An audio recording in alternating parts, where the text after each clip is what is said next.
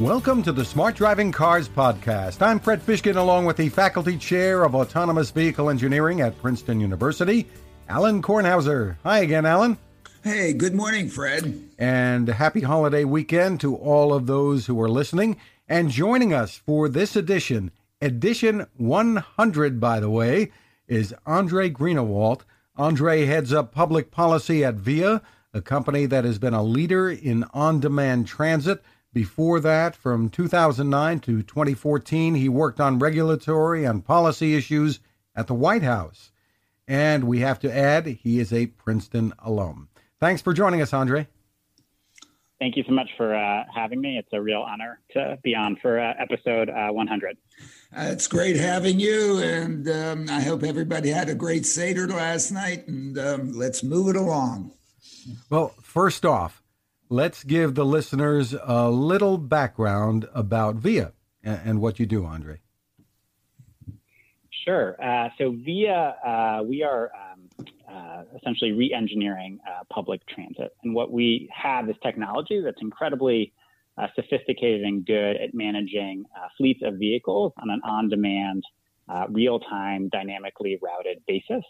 And so we launched. Um, two years ago uh, in a pocket uh, on the Upper East Side of Manhattan with our own uh, rideshare service, but you know what I like to call real ride sharing, where the, the vehicles uh, include multiple uh, passengers, and uh, we you know sort of expanded our service in New York, launched in other cities such as Chicago and Washington D.C. We do roughly um, 50,000 rides a day now in New York City, and are the leader in pooled rides in Manhattan, where we started. Uh, we also um, have a, a, similar service in London, uh, Amsterdam, and uh, Milton Keynes uh, in the UK. Uh, but the, the uh, other thing we've done, which I think is quite quite unique in the industry and in the space, is we are taking that same technology and partnering with cities, transit agencies, universities, and private operators of transportation. And we now, with those partnerships, are in more than 60 um, uh, places across the world. I think we're in, uh, you know, more than 15 countries, uh, several different continents, and uh, and that's that's really exciting. And in those in those models, we are, um, you know, uh, providing. you know, effectively an on-demand shuttle or bus service that is much more responsive to people's needs and much more convenient. And we think sort of one of the key key ingredients to getting people out of their privately driven vehicles and all of the uh, negative uh, things that come with that on the um, you know uh, greenhouse gas front, on the congestion front, uh, on the uh, you know expense of owning a car, all of that. So uh, so it's, it's been a really um, exciting last several months at VIA. We just have launched a number of new partnerships, including some this week, which I, which I know we might want to talk about. But yeah, this has been this has been a really news filled week. It has, yeah. So we so we launched.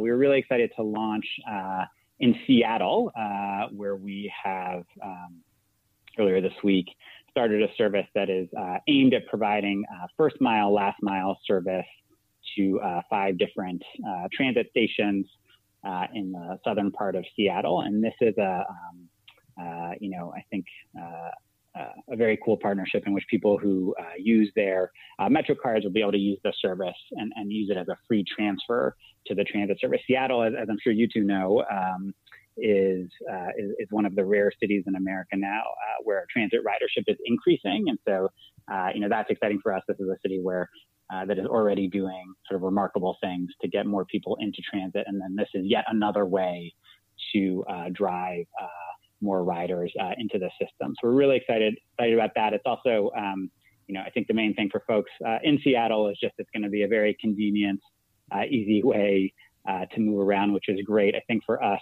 Um, um, you know, mobility nerds like myself. I think so, some of the things that are interesting about this too are that it's a partnership with King County Metro, uh, Sound Transit, and the City of Seattle and it actually has a grant from the federal government. The uh, Federal Transit Administration within uh, DOT had a uh, program called the uh, Mobility on Demand Sandbox, aimed at encouraging public-private partnerships. And this uh, this project was a recipient of one of the competitive grant awards from that. So it's a really uh, really interesting project that we are excited about, and um, uh, that builds on some momentum that we have with um, you know, LA Metro and some other places where where we are also doing the first mile, last mile stuff.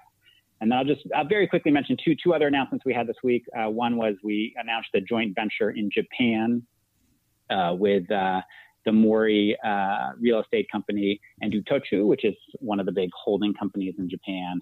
Uh, and we see this um, as the beginning of um, a lot of opportunities to, to deploy a wide variety of services in Japan. So we're um, so we're very uh, excited about that.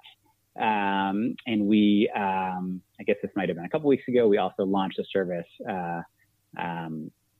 uh, uh, sort of in, in, an area right outside Jakarta that is uh, quite large. So that's like an interesting one. And then finally, uh, we launched uh, in partnership with one of the big bus companies and with the um, uh, support of the Israeli government, we, we launched a large on demand uh, bus service in uh, Tel Aviv, which is, uh, I think, starting with 40 or 50 vehicles and, and quick, quickly ramping up to, to 150 or so. So, yeah, it's been a, it's been a big, uh, been a big week for Via, big year. and yeah, we're excited for, for what is also to come in the rest of 2019. So, that's going to put you in about how many countries offering ride sharing transportation? Oh, I'd have to I'd have to go back and look a at lot. The, the map, but I think we we are in yeah we're in more than 15 uh, countries at the moment. So we are really um, you know we have a, a significant global uh, global footprint, and it's and it's uh, it's really exciting to you know I think if we look back um, a year or two ago, uh, you know cities put out these uh, you know what are called RFPs, requests for proposals, where they solicit uh, you know ideas and applications to provide uh, various types of services. And, you know, I don't know, a year or two ago, we were seeing, I don't know, maybe one of those like every, you know, few weeks. Uh, and now we see uh, multiple ones, you know, every week or every couple of weeks. And it's across the, across the globe. So it's just really interesting to see what's happening in, in Asia. We have a number of deployments in Australia and New Zealand, um, a number of deployments in Europe. We've launched in Brazil. Uh, and it's interesting to see sort of how those countries are, are doing this and, and, and, thinking about how it compares to, to what we're doing in the in the U.S. as well. Um, some of our largest deployments are, um, are, are overseas. So yeah, it's exciting, exciting time um, all across the board.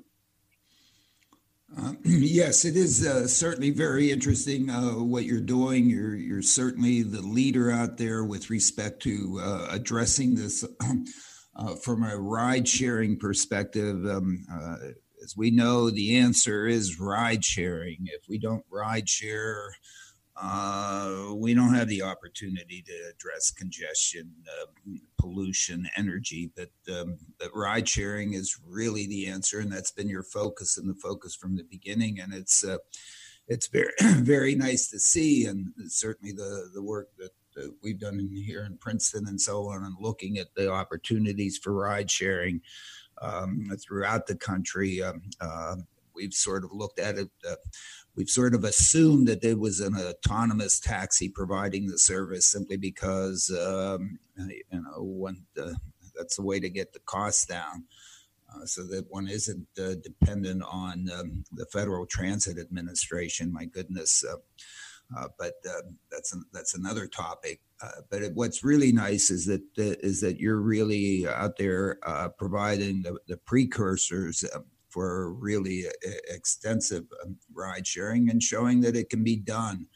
And, and, showing how it can be done on an on-demand basis as opposed to uh, via schedules down some um, uh, route in which it has a handful of stops and transfers and everything else. So um, it's really great to see what you're doing. Um, of course, like to see you do even more here in the U.S. Uh, hopefully, you're not spreading yourself out too thin in all those other countries because they have all their localization issues. But uh, but if the if the platform is is really solid and it can handle all those uh, different uh, variations, uh, then um, you know these things are, are largely platform driven and uh, and the platform makes the difference. Um, you still have to get the drivers that execute that.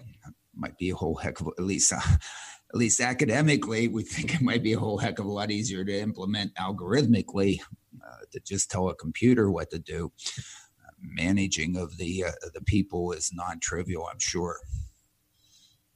Yeah, no, you. Uh, there were a number of uh, really great points you just you just raised there, which I'd love to just quickly build on. I think you know absolutely. Uh, you know, we see uh, this technology ultimately applying to, to fleets of autonomous vehicles. And, and uh, you know, of course, uh, when those do come, it is uh, going to be critical um, for our cities that, that they be deployed on a shared basis if we don't want them to have, you know, very significant negative effects on congestion uh, in the environment and, and, and otherwise. Uh, but yeah, what's exciting about what we're doing now is that you know we don't have to wait for that. Like we can do it uh, right now, which is Absolutely. what we are. I mean, that's really what, what we're working on. Yeah, really yeah, and point. And uh, and I think I, I, haven't touched on this yet. I think one thing that uh, you know that's sort of remarkable uh, about um, uh, you know what our team is doing on the partnerships front is is just the wide variety in contexts and structures of how these partnerships work, right? So in some deployments, we we just license our technology to a transit agency or other operator. So if uh, someone has a um, you know, their own drivers and their own vehicles, and they just want the technology. Great, we'll just license our technology to you. You can use it. We'll help you, you know, get up and running and make sure, sure, it's going smoothly. But you're, yeah, but we can also, on the other end, we can, um, you know, there's lots of places we're working where they they don't have that those types of assets, and we can come in and provide a, you know, what they call a full turnkey solution. So in Arlington, Texas, which uh, you know, for decades was the biggest city in the United States with no public transit. Uh, they then had one bus line, which they were getting rid of. Uh, we came in, and now there's a, um, yeah, a fleet of Mercedes-Benz minivans that roam around Arlington, Texas, that are literally the only public transit uh, in that city. Uh, and we obviously, you know, the whole thing is structured. Uh, um, uh, and the plans were put together with the city, and there are wheelchair accessible vehicles. There are solutions for the unbanked, which is really important. There are there is a call dispatch center for people who don't have iPhones. They will say those elements, the live translation services, all of those elements are, are sort of core parts of these partnerships we do uh, when we offer it as public transit because it's critical that it be you know accessible to everyone, as you all know so well. So um, so that's um, you know, I think that's really exciting. We're, you know, we're seeing it. We're doing it in the biggest cities in the world. We're doing it in medium-sized cities. We're doing it in small cities. We're doing it in, you know, in uh, in uh, sort of rural slash suburban areas, um, which have actually been some of our most successful deployments. So it's um, just the variety of, of how we how we do this is, is I think really exciting. And, and just to touch on one point for anybody from the U.S. listening, we are definitely uh, we are definitely not stretching ourselves too thin, and we would be more than happy to uh, more than happy to come in and offer our services to any any U.S. Uh, municipality.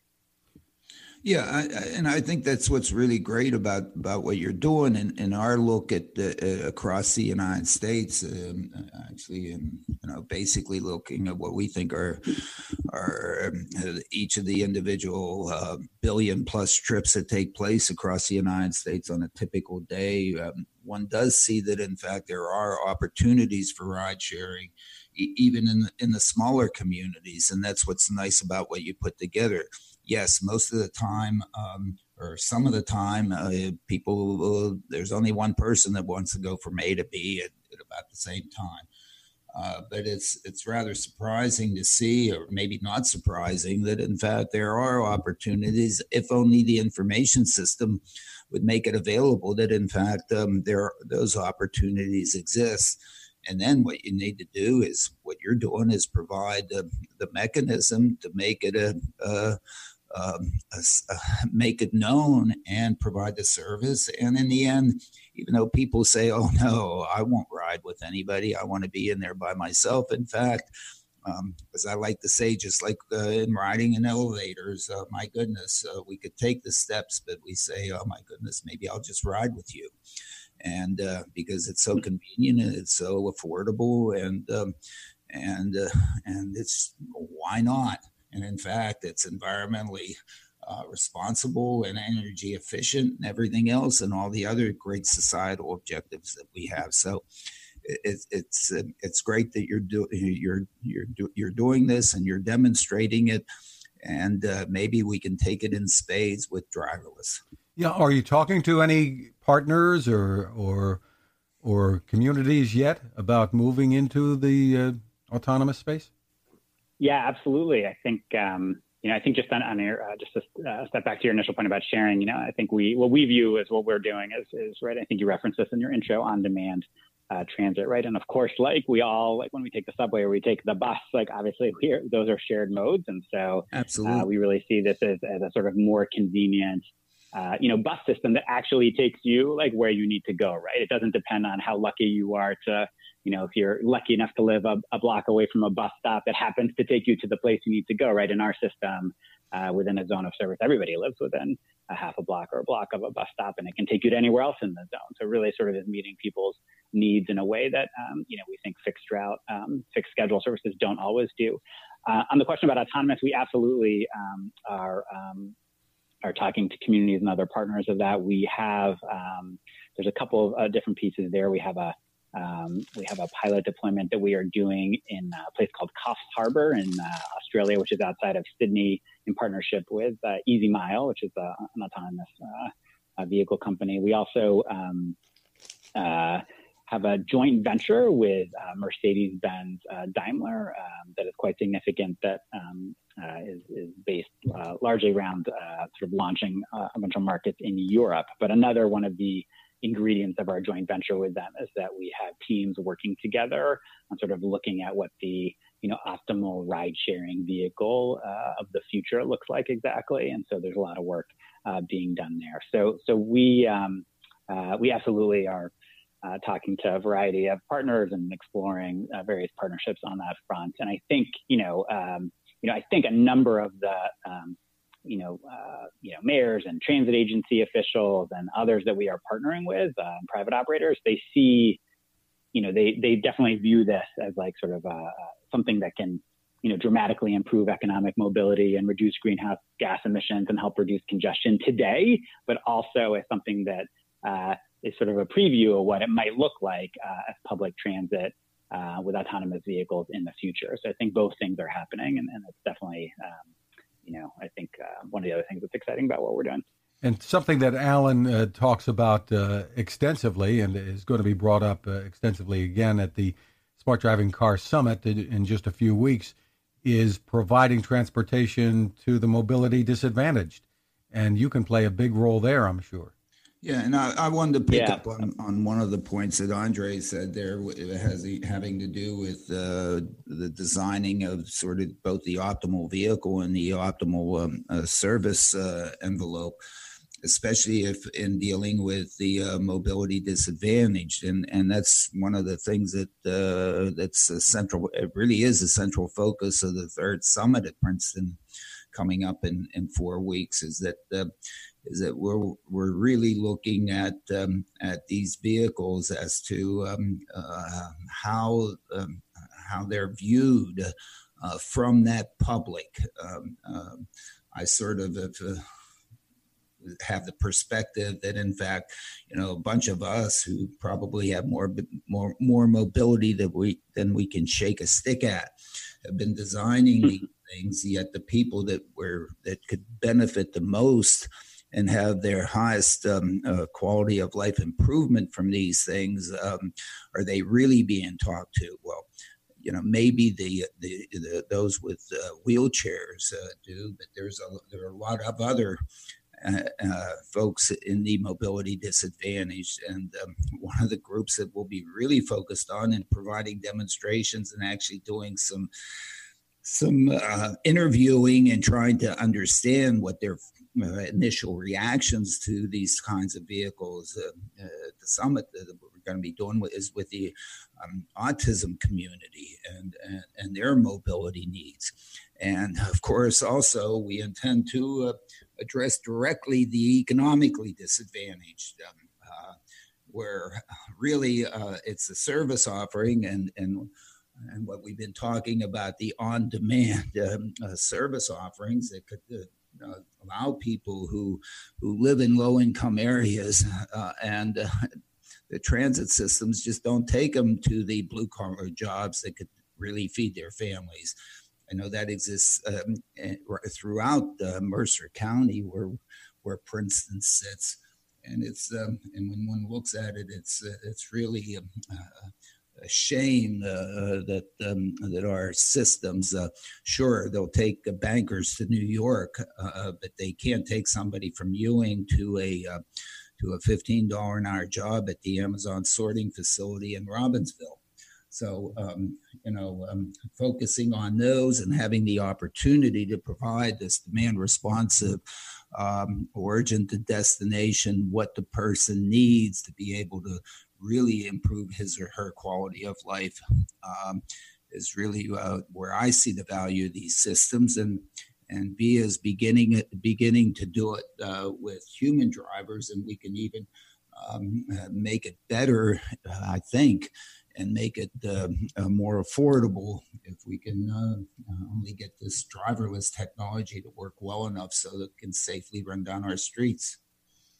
Yeah, no, I'm I'm so glad you you raised those issues and that, that the two of you are, are focused on that in general and at the uh, at the summit that's coming up. It's just uh, so critical, and I you know I just, we obviously are, are not uh, in my mind doing a sufficient job of uh, providing um, you know transportation and making it accessible to folks you know in our in our country today. And so there's there's so much work to be done and so much um, room for improvement. I think you know I mentioned this earlier. I think when we do these public transit deployments, right, we do have uh, we work with the cities on solutions for the unbanked and on, uh, you know, call dispatch centers for people who don't have uh, iPhones, and and we have wheelchair accessible vehicles incorporated into the fleet, and that's uh, you know, I think really, um, you know, we think a really important part of those of those services, and, and there's just huge opportunity uh, with this technology to, to improve accessibility. Um, and it's there's sort of it's interesting. I've been thinking about this. There's there's kind of two different ways, uh, two different models we have. We have uh, we've done some projects where we are basically updating a uh, you know pre-existing dial-a-ride service or are going to power a paratransit service. We just won a award from the um, the governor uh, and state of Michigan had a, a mobility challenge. Uh, and we won one of the awards in that mobility challenge to uh, power a, a paratransit service in Grand Rapids, Michigan, right? So we can do that, but but then also we can just within the uh, sort of on-demand shuttle system uh, that we have in Arlington and West Sacramento and places like that, we can just incorporate wheelchair accessible vehicles uh, into the fleet. Um, and when we do those rides, we do them, um, you know, door to door. Typically, we ask uh, people to, to walk to corners to, to um, you know, help optimize the routing and all of that. But uh, for folks who, who have um, uh, mobility issues, we, we will do door to door. Um, I think one one sort of uh, thing that I've learned after you know after being a Via for a bit is, is we um, we're actually quite popular with the elderly, which is interesting. We um, in West Sacramento, where we have a uh, uh, one of our deployments, um, the city just put out a report uh, a few weeks ago where they kind of looked at what was going on with the service and evaluated it. And they found that it was popular across the income spectrum, across the age spectrum, but that the two most popular groups uh, were the elderly uh, and uh, young people who didn't have their licenses yet, right? And when you think about that, that makes some sense, right? Because they don't, um, you know, many of those folks like don't don't have another real option, right? Because they can't uh, drive their own car, and uh, and so that's been you know it's been great to see sort of the um, folks in that uh, elderly community use the service. There's one I think literally my favorite quote uh, that has to do with VIA. It's from an 80 year old woman named Gail Hoffman in West Sacramento who referred to. Uh, our service there with the city is the best thing since sliced bacon, uh, just because it was providing this, you know, like wonderful new like lifeline, new mobility option for her. And so, and I love, you know, I love sliced bacon. So that was a that was a particularly powerful uh, uh, quote for me. Um, but yeah, I think um, I'll, I'll, just stop right there. I've been going on, but I think I do think those are just very uh, critical elements, and there's just so much promise. Um, you know, with this with this uh, technology and services that we and other companies are able to provide, that that uh, you know, if we if we can just harness it the right way, um, yeah, well, it, could, it, could, dramatically improve mobility across a, a, number of fronts. We're, we're perfectly aligned on that. Uh, you know, when when we talk around here about mo- uh, the mobility disadvantage, the mobility disadvantages include the young, uh, the bar mitzvah to seventeen year olds, uh, right. the, until you can get a license. Uh, the old, which is me, who I really don't want to drive anymore. Um, uh, the um, the special and the special have all ranges of special, and and then of course the poor. Uh, because uh, because my goodness, uh, it's so bad here in New Jersey. We we have we, we have uh, something called uh, the um, Mount Laurel uh, uh, regulation, which requires communities to provide low income housing.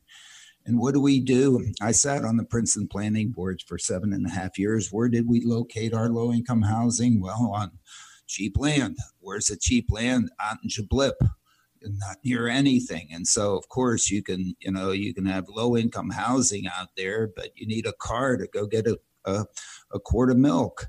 And so you have a, a high, uh, high transportation costs. And, and we provided nothing essentially nothing for mobility. The, New Jersey Transit 606 bus goes out there, I, I don't know, once every three days or something. Uh, you know, we'll flip in here, but but it's it's it's terrible. And not not with you know the services that, that you offer, and and of course if we can then I think do it in spades, but at least we can get the beginning and do it do it the way you're doing it, and and provide mobility to these folks. So that, uh, when in fact they need a quart of milk, they can easily go get a quart of milk without the without having to go through the the ownership cost of a car. I mean, you know, car costs ten thousand bucks a year to to have hanging around on your hip. Um, uh, unless you have broken tail lights. And, and, if you have broken tail lights, it's going to cost you $10,000 a year in the traffic fines you're going to get by the Princeton police who are going to pull you over every five minutes for a broken tail light. So when you really look at some of these things, it's, it's really depressing uh, what we've created and we now have with these uh, technologies and you guys are leading the way um, uh, to uh, begin to actually do something about New Jersey Transit, go ahead, uh, take the bankers to New York. Uh, uh we need that. But, but for the rest of the folks, uh, we need some of these other things.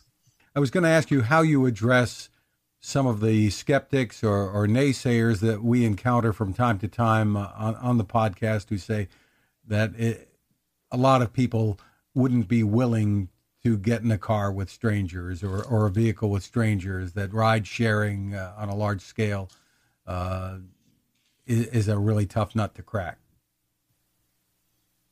Yeah, so I will uh, I, I, will touch on both of those uh, comments and questions. I think on the uh, on the first point around uh, economic mobility, I, I, could not agree more. Like we have a massive economic mobility problem in this in this country, and obviously it goes beyond transportation to education, housing, other policies. But transportation is a major part of it. And I think public transit is just, you know, if I'm being candid, just not, you know, overall across the country, just not getting the job done, right? It is not delivering on its promise of, uh, uh, you know, economic mobility. And there's a there's a Brookings. I mean, they're not even doing yeah. that. yeah, yeah, and there's a there's a there's hey, a Brookings. It serves, it serves four percent of the trips nationwide. Half yeah. of those are in New York City. I mean, oh my, yeah, yeah as you pointed out in Texas. I mean, you don't have a car, yeah. you might as well. I don't know. Never mind. no, there's a um, there's a it's a few years old, but there's a Brookings. Um, I think Brookings highlighted, which I thought was which is quite um, you know quite sad and quite compelling that that um, uh, roughly 25% of low and middle skill jobs in metropolitan areas are accessible by public transit within 90 minutes. I mean, that is like a pretty stunning stat. And that's just talking about metropolitan areas, right? Not to mention what you just alluded to, which is all of the non metropolitan areas in the country. I mean, so, yeah. yeah and, and if it, somebody had a car, they'd be accessible in 12. I mean, it's, it's, yeah. it's god awful. Yeah. So what we're, yeah. And so I think, uh, that's a huge problem. I think we have to, you know, dramatically improve public transportation. Like where we, I mean, you, obviously we see ourselves fitting into this, and we, you know, we think that we provide an option that is basically providing the convenience of a car, but much, public yeah. transit. That, that you because public yeah. serve anybody. Transit, you move people. Take those two words. Look up the Webster dictionary definitions. Now, you know, unfortunately, those that have had that that that nomenclature associated with them have done such a bad job that it has a bad name. But my goodness. Uh, never mind. no, I think we're I think we're on the we're, we're both expressing some exasperation here. I think uh, anyway, but that's I think I think um, you know if we can provide people with an option that is actually affordable and actually convenient and actually a real alternative to owning a car, uh, you know that's how I think we're gonna uh, sort of uh, improve uh, public transit, improve public transportation, and at the same time, uh, diminish the number of people that are driving their cars by themselves. You know, I think something like 90% of people in America commute by car, or 85%, and 90% of those are driving alone. Uh, and you know, and help our environment. So, so, that's that's on the you know, I think we um, uh, you know the economic mobility point is just it's just a critical one. And then I think to the second question about you know the skepticism around sharing or how do we make it more attractive you know i think we we have found that if you can make it uh, convenient affordable efficient that people are are more than happy to share the vehicles right i think if we if you uh, you'd ask some of these skeptics about our launch in you know new york city on the upper east side that doesn't jump out to people as an area where people were going to be jumping to you know to share vehicles we faced uh, you know actually a little bit of a similar uh, dynamic in um, in some places in Europe, like in London, for example. I they think there was some skepticism. There, they? they? loved you. Yeah, I heard. Yeah, I love that. So like, yeah, so we do. You know, so we, you know, we've been able to grow like a, a dramatic amount in New York. We launched in uh, uh, London, right, another city where where there was some perhaps some skepticism, and, and ex- drew extremely quickly there, faster than any other city in which we've in which we've launched, and and continue to grow. And you know, these. Um, you know, these these partnerships that we're doing have um, uh, are just very popular. Like in, in Berlin, uh, um, uh, we have, I think, what's now the largest uh, micro transit deployment, you know, as public transit in the world. It's a partnership with the BVG, which is a public transit agency. That's a you know a city with very good uh, public transit, and you know we've done hundreds of thousands of rides in the in the first few months. And I, I will just note we haven't. We, this is a whole separate topic, but the in that deployment it's sort of interesting because of the significant majority of the vehicles are electric. So, uh, and that raises its own whole set of like interesting uh, issues um, and something we're excited about. But um, yeah, I think as long as I think the key is right, like if you have a sharing service where the technology isn't very good and it's inconvenient and there are horrible detours and you are you know waiting for people then yeah it's not going to be very popular because that's not a good experience but if you make it convenient and efficient and affordable people are more than happy to to share, and they've you know, and especially when they see it as as just a much more efficient, convenient option than you know than the bus or some other public transit option that that also involves sharing. That's a really really good news. Well, we do have some other headlines uh, to touch on this week, and we'll try to get through them pretty quick, I guess. But interesting stories nonetheless. Uh, Uber has announced a, a billion dollar investment in its self driving vehicle group ahead of its upcoming IPO a third of that from SoftBank's uh, Vision Fund, the other two thirds from Denso and Toyota. Alan. Well, I, I, guess I, you know, I'm wondering if it's a shell game. I, I you, uh, this is a, a, a new entity. Uh, who owns it? Whatever. Did they redo their S1s? Um, um, if I look at their S1, Uber's been um, very successful at selling assets. What did it, what did they just do? Did sell another asset? I don't know. There's some details here. Um, uh, who shell game. Interesting. At Tesla, they are holding an investor autonomy day on Monday. Elon Musk is continuing to say his technology for self driving, while still under development, is, in his words, vastly ahead of everyone. He's saying uh, because of that, Tesla vehicles will appreciate in value and Alan, he even used sort of, uh, sort of anyway, your elevator analogy, uh, saying nobody wants an elevator operator.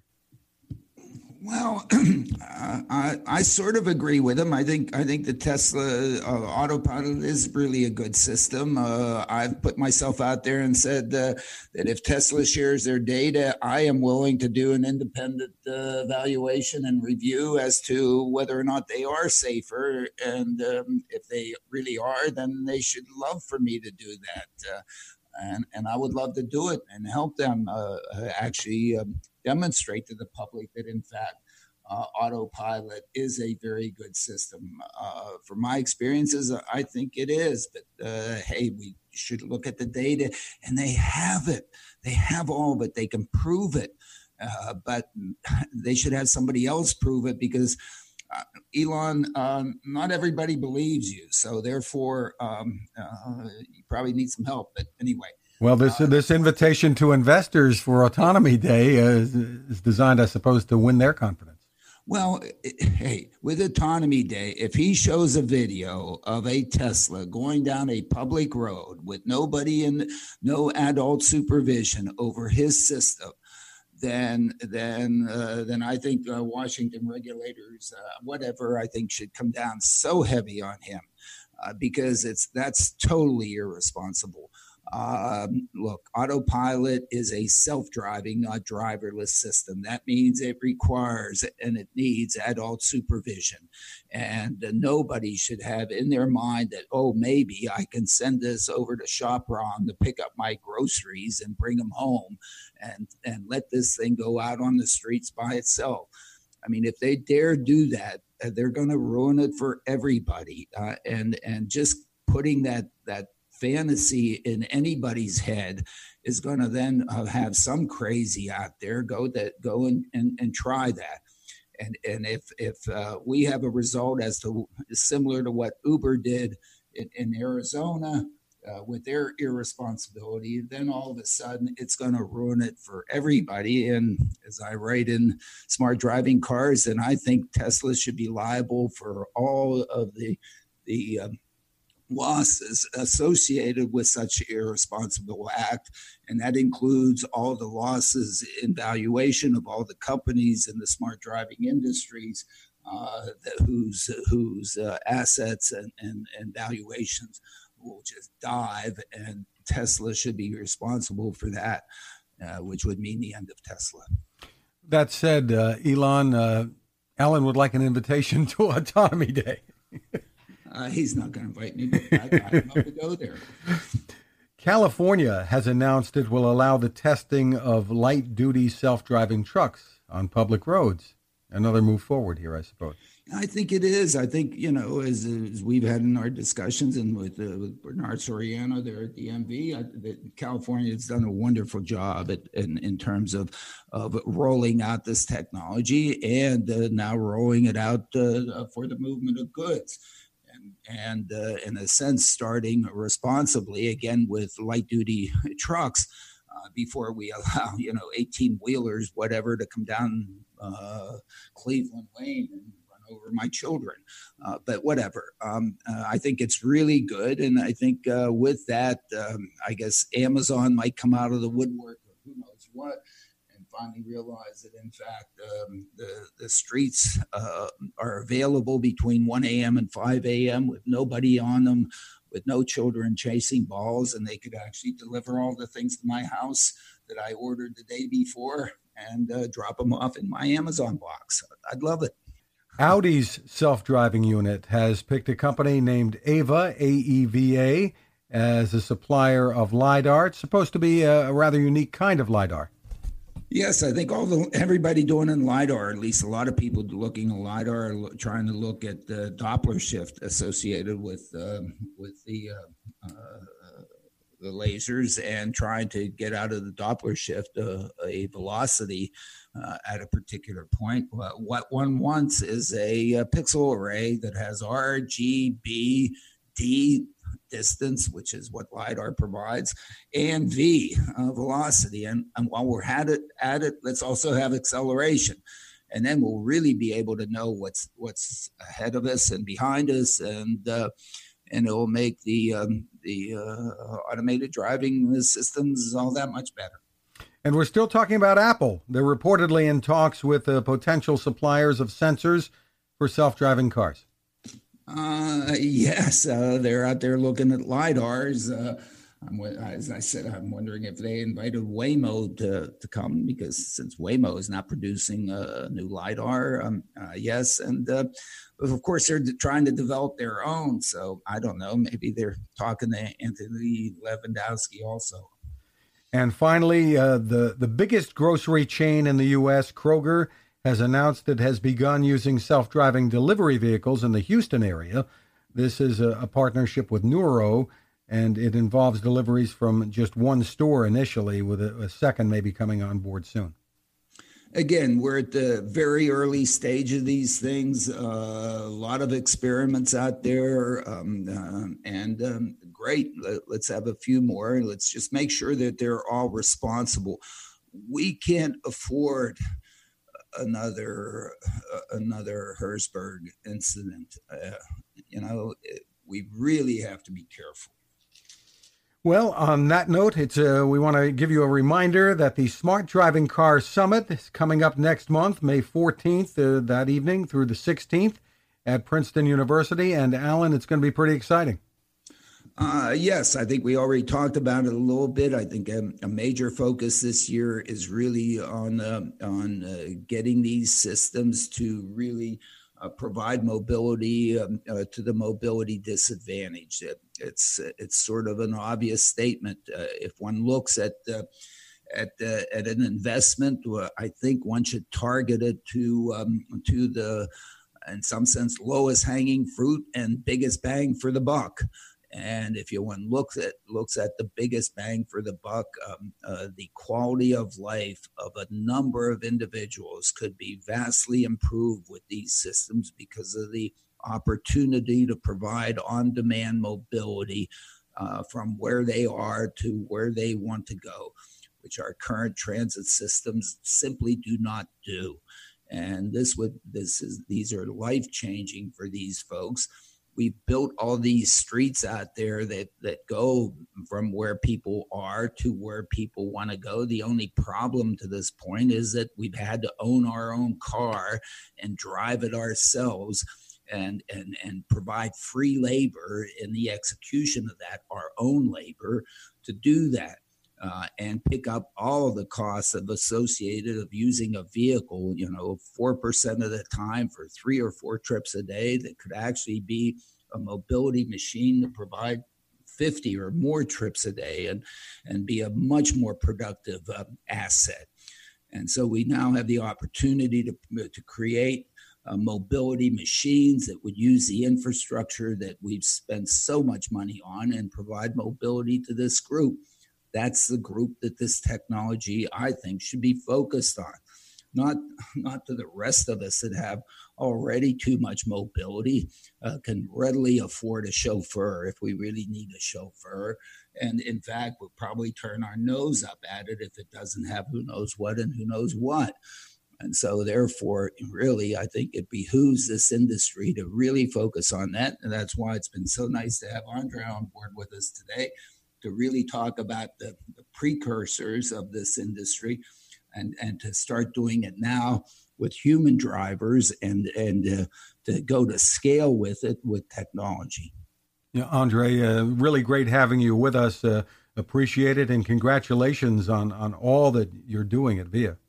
No, thank you so much. I um, I uh, hope you guys will have me back someday. We can talk about the uh, perhaps the role of public policy to play uh, in all this with congestion pricing and other other things which we didn't get into, but um, it was fantastic to be on. And uh, best of luck to both of you on the next 100 episodes. I don't know. We going to survive that long, Fred? I, I, whatever. We'll, we'll, keep our fingers great, crossed. Great having you. Well, you can find more information on the summit and find us at uh, smartdrivingcar.com. You can find us at Anchor FM, Spotify, TuneIn, Apple, Google, Spreaker, SoundCloud, wherever you get your podcasts. Ask your smart speaker to play us too, and you can find my tech reports at techstination.com. I'm Fred Fishkin along with Alan Kornhauser. Thank you for taking the time to listen.